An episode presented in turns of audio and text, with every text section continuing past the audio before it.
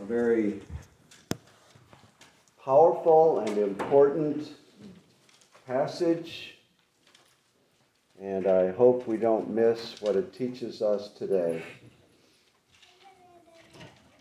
And Jesus entered the temple and drove out all who sold and bought in the temple, and he overturned the tables of the money changers and the seats of those who sold pigeons. He said to them, It is written, My house shall be called a house of prayer, but you make it a den of robbers. And the blind and the lame came to him in the temple, and he healed them. But when the chief priests and the scribes saw the wonderful things that he did, and the children crying out in the temple, Hosanna to the Son of David, they were indignant, and they said to him, Do you hear what these are saying? And Jesus said to them, Yes. Have you never read? Out of the mouth of infants and nursing babies, you have prepared praise. And leaving them, he went out of the city to Bethany and lodged there. Our gracious God and Heavenly Father, weak and poor and needy, thirsty and hungry to receive that which you have for us. Allow us, O Lord, to receive it and make what we might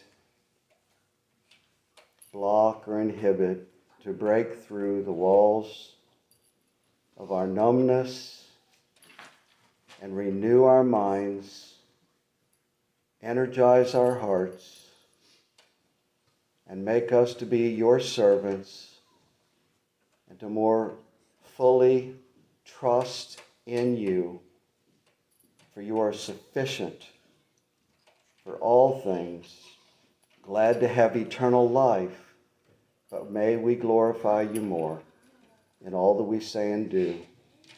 And we pray it in Jesus' name. Amen. We are here this morning to worship our great God who has been so gracious to us in Jesus Christ. And the cleansing of the temple is an event that teaches us so much about the way God would have us to worship Him. That event happened just shortly after Christ humbly entered Jerusalem riding on a donkey in what we all call the triumphal entry the city of Jerusalem on that day was absolutely swollen with Jewish pilgrims who had traveled many, some many, many miles to Jerusalem to celebrate the Passover festival. The city normally had a population of 80 or 90,000 people, and Josephus informs us that about 2 million people would pack the small city of Jerusalem during the Passover festivals. Each family was responsible to provide the animal of sacrifice for their own Passover meal, and yet, almost surprisingly, Joseph, Josephus tells us that most of the pilgrims did not bring their own animals with them. Instead, they chose to purchase their animals at the outer court of the temple proper, which was called the court of the Gentiles. People would come into this part of the temple and the other sections of the temple all day long to worship and sacrifice unto God. One has to wonder, though, why the pilgrims did not bring their own animals with them because to purchase them at the temple meant paying far, far more for them than what they were worth. A sheep was the usual sacrifice, but provisions according to the law were also made for the poor to purchase less expensive, smaller animals. The pigeon, also called the turtle dove, But Josephus again informs us that the price charged for a pigeon at the house of God, hold your breath, was 50 times more than what it was worth on the streets. So you have to wonder why the pilgrims did not bring their own animals to save on that great expense. And it's because there was an approval process for each animal that was brought to the Passover meal. Each animal, of course, had to be deemed without blemish, but more than not, the animals, even the best of them, were disqualified by the priesthood because of a corrupt system. Approval, approval was almost impossible to get because the priests were getting kickbacks from the sales. So, bringing an animal several hundred miles only to hear the word unclean virtually eliminated the practice of bringing one's own animal to the Passover celebration. Sadly, the pilgrims had come to worship in celebration of God passing over his people in judgment when he saw the blood of the lamb on the doorposts in Egypt. But the religious leaders of the day were using this event as an opportunity to line their pockets. On top of all this, a temple tax was required that had to be paid with Hebrew shekels and because most of the travelers did not use that currency, exchange tables were set up at the temple, and this too was used by the priesthood as a means of extortion. Exchanging one's currency could cost up to a 12% uh, in fee. And we thought buying a hot dog at Busch Stadium was a ripoff. Whoops, I just uh, spilt my popcorn. Oh well, there goes $17.23. Who cares? It's estimated that up to one quarter of a million sheep were sold during that week, and countless pigeons were sold. And into that scene walked the Lord of the church filled with righteous anger, holy anger. And as the Lord of the church, he marched over to the money changing tables and he took his powerful carpenter hands and he flipped them up and turned them over. And then he he scooted over to those selling animals and he kicked over all their seats they were, of course, scrambling out of them. Coins were rolling everywhere, feathers were flying, and in the middle of it all was the Son of God. And my favorite part in all of this is really what happened when the dust began to settle. The little kids, the children, recognized this righteous one and began crying out in praise Hosanna, save us, Son of David. Hosanna to the Son of David. Hosanna to the Son of David. And the blind and the lame began to stream to him with the hope of healing.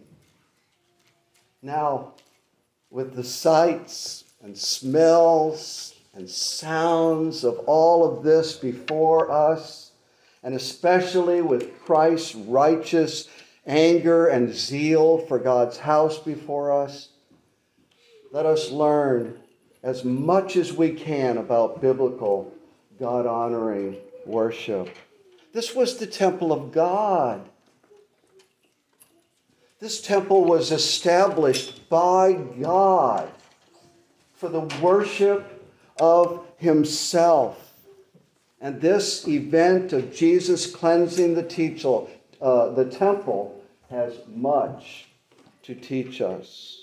And the first thing is this worship must always be regulated by Scripture. Worship must always be regulated by God's Word. When Jesus performed this cleansing and quoted from Isaiah chapter 56, saying, My house shall be a house of prayer for all peoples, he was regulating the worship of his people with Scripture. My house shall be called a house of prayer. And then quoting from Jeremiah chapter 17, he said, But you have made it a den of robbers. In fiery judgment. He was saying to those in the court of the Gentiles, but especially to the scribes and the priests, and by extension to the entire Sanhedrin. Not only have you failed to regulate worship according to Holy Scripture, but you are using God's house to fleece the worshipers for your own sinful gain.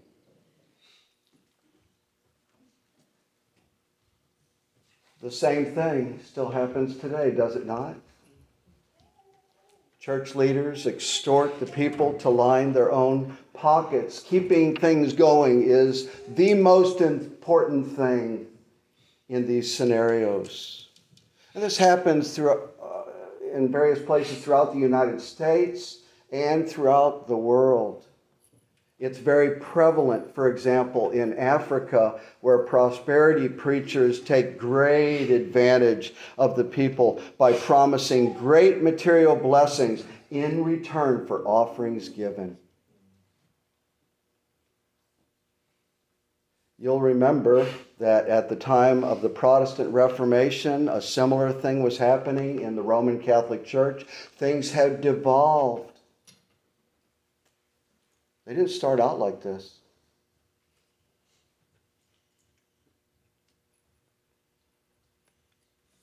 But a similar thing was happening with the sale of indulgences, and the reformers were very, very zealous.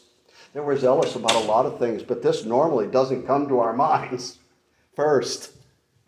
They were very zealous about the regulative principle of worship. Oh, the regular, regulative principle of worship is simply this the worship of God's people should only consist of those things commanded in God's word or which can be by necessary inference drawn from God's word. Well, the list of the elements of worship that I'm about to give you wouldn't have been, uh, all of them wouldn't have been as pertinent in at their time, but with the fuller revelation, the church historically has boiled down the elements of worship to God calling his people into worship and then greeting them as he does in the epistles He's very pleased with a corporate confession of sin and the fact that we come into this worship service humbly.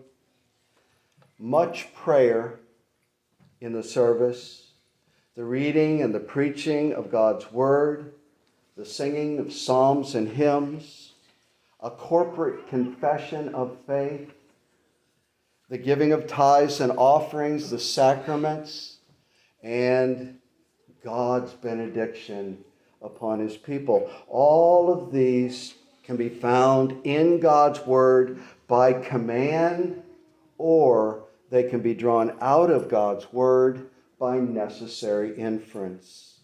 In a few weeks, we may look more closely at these various elements of worship.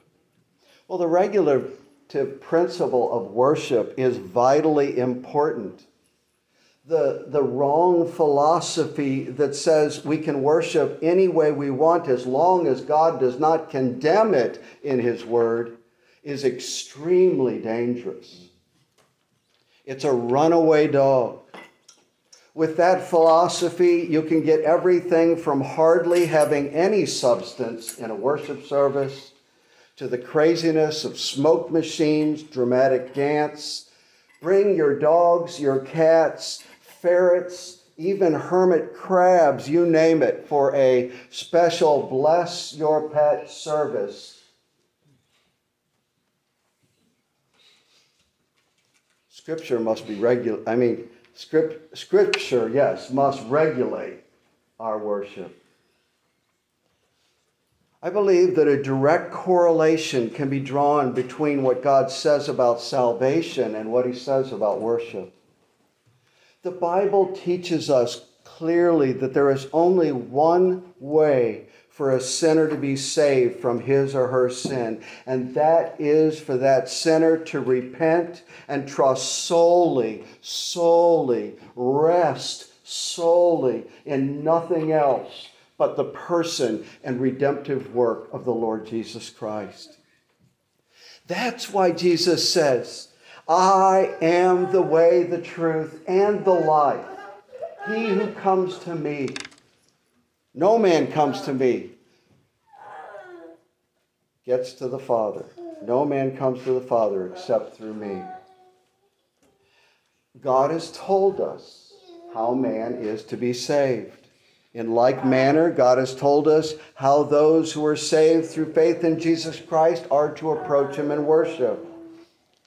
Now, having said that, there is absolutely no church on earth that has perfect worship including ours. In this way, the reformers always said, reformed and ever reforming.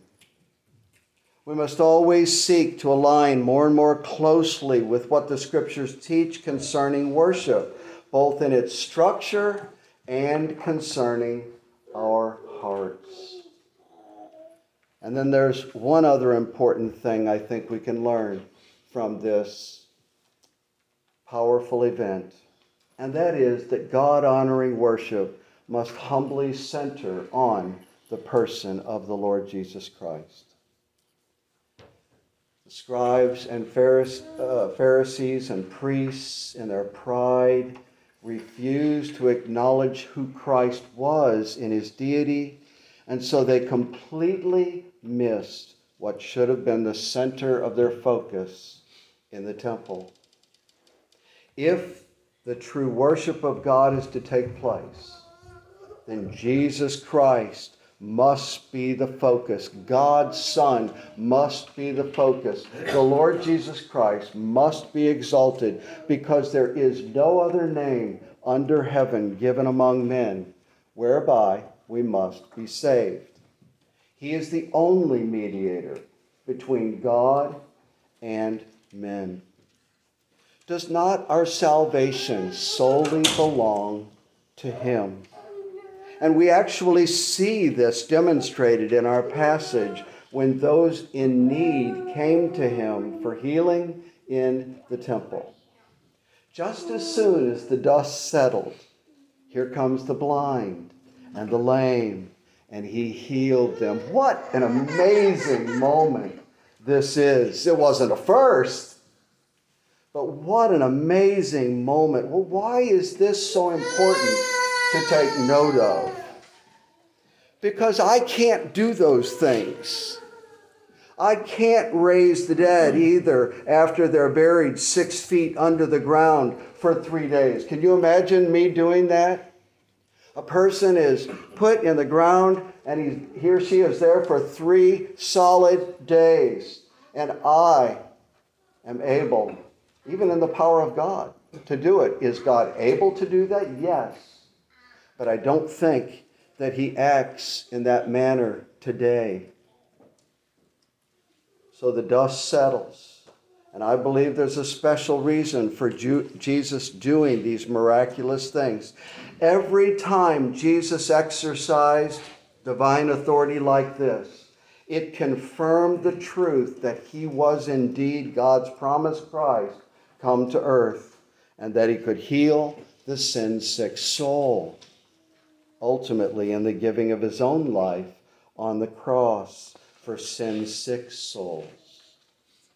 That's what the prophet Isaiah meant in chapter 53, verse 4 of his prophecy when he said, speaking of Christ, he bore our griefs and carried our sorrows. Christ's divine authority to heal the body signaled his divine authority to forgive sin. That is what Jesus made plain in Matthew chapter 9 when he told the paralytic that his sins were forgiven. Remember, he said to his accusers, which, which is easier to say, your sins are forgiven, or rise and walk? Which one is easier? But that you may know that I have authority on earth to forgive sins, he said to the paralytic, Rise, pick up your bed, and go home. They associated that action with blasphemy. And what Christ did that day made them want to kill him. Salvation belongs to Christ we respond so much differently than these wonderful miracles that just a blaze of them that we see coming from this powerful and kind and compassionate man. Salvation solely belongs to him. That you may know that I have authority on earth to forgive sins, take up your bed and go home. But we also learn that praise belongs to Christ solely. Listen to these children crying out, Hosanna to the Son of David. These children who were in the temple that day, in a sense, led the worship, didn't they? They at least led the encouragement of it. There are times, children, when I look out over this amazing church family that God has blessed us with, children, when I see you, whether you're three years old or whether you're 10 years old, whatever it is, when I look out over this amazing church family, there are times, the parents don't get this viewpoint, by the way, not the viewpoint that I get. There are times when I see you praising God and actually in that praise encouraging us adults to do it. It's, it's so encouraging and it's wonderful. What did the chief priests and scribes try to do? They tried to shut the kids up. They saw the wonderful things that Jesus did for the blind and the lame didn't impact them at all. They heard the children crying out and they said indignantly, Do you hear what they're saying? Jesus said, I think you all need a little Bible lesson. From Psalm chapter 8. Out of the mouth of infants and nursing babes, you have prepared praise. With that statement, he exalted the children who are in the congregation of his people. But even more than that, he uh, said that I am God. He affirmed his deity. And the uh, prophecy in Psalm chapter 8 was now being fulfilled in his presence, and he was not turning down any praise. My question to you adults is this Are you going to follow the children or the religious leaders in our passage? There's only two choices here. Are you going to follow the children or are you going to follow the religious leaders? And my, my question to the children here is Are you going to let anybody shut you up in your praise to Jesus? I don't think so. Can you imagine how much energy there was that day when, when the king and lord of the church kicked over the chairs and flipped over the tables? Can you not imagine a little bit of fear? And in the midst of that fear, these children start singing out, Save us, son of David, save us. That's so cool.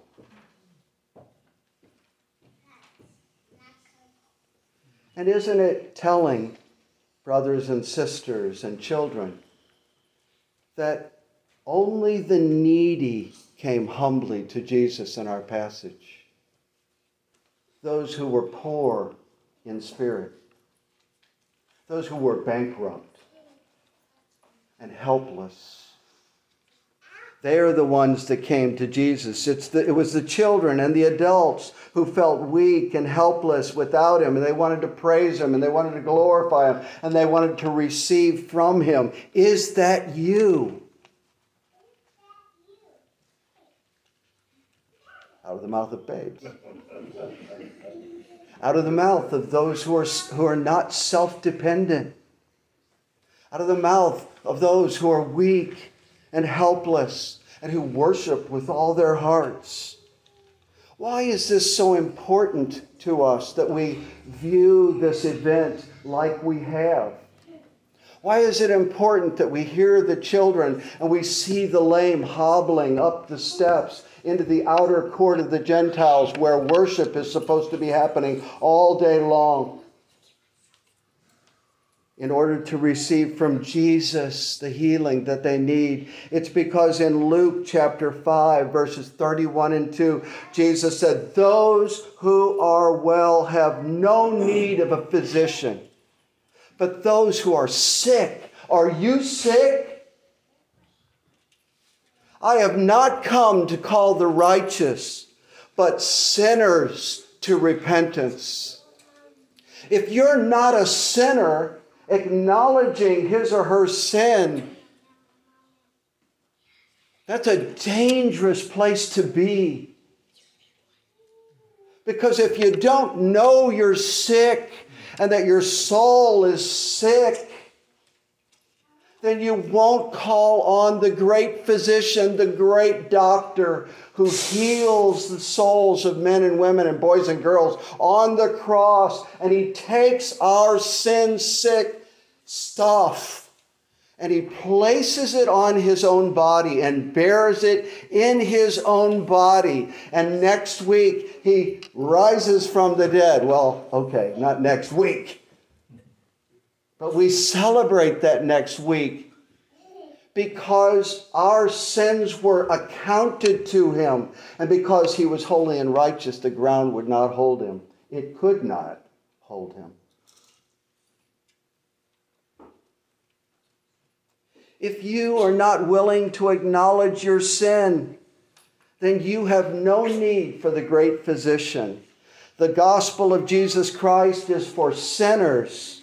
It's not for those who think that they are acceptable to God on their own. The cross is for the broken. The cross is for the bruised. And you know what our God does for bruised wicks.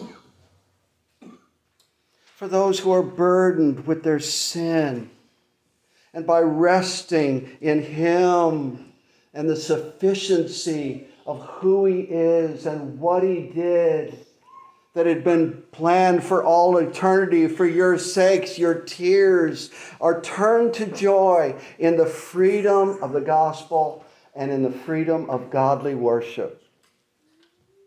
You know, it's really easy for us to look down on those poor scribes and, and, uh, uh, and uh, religious leaders of that day, isn't it? They deserved everything they got.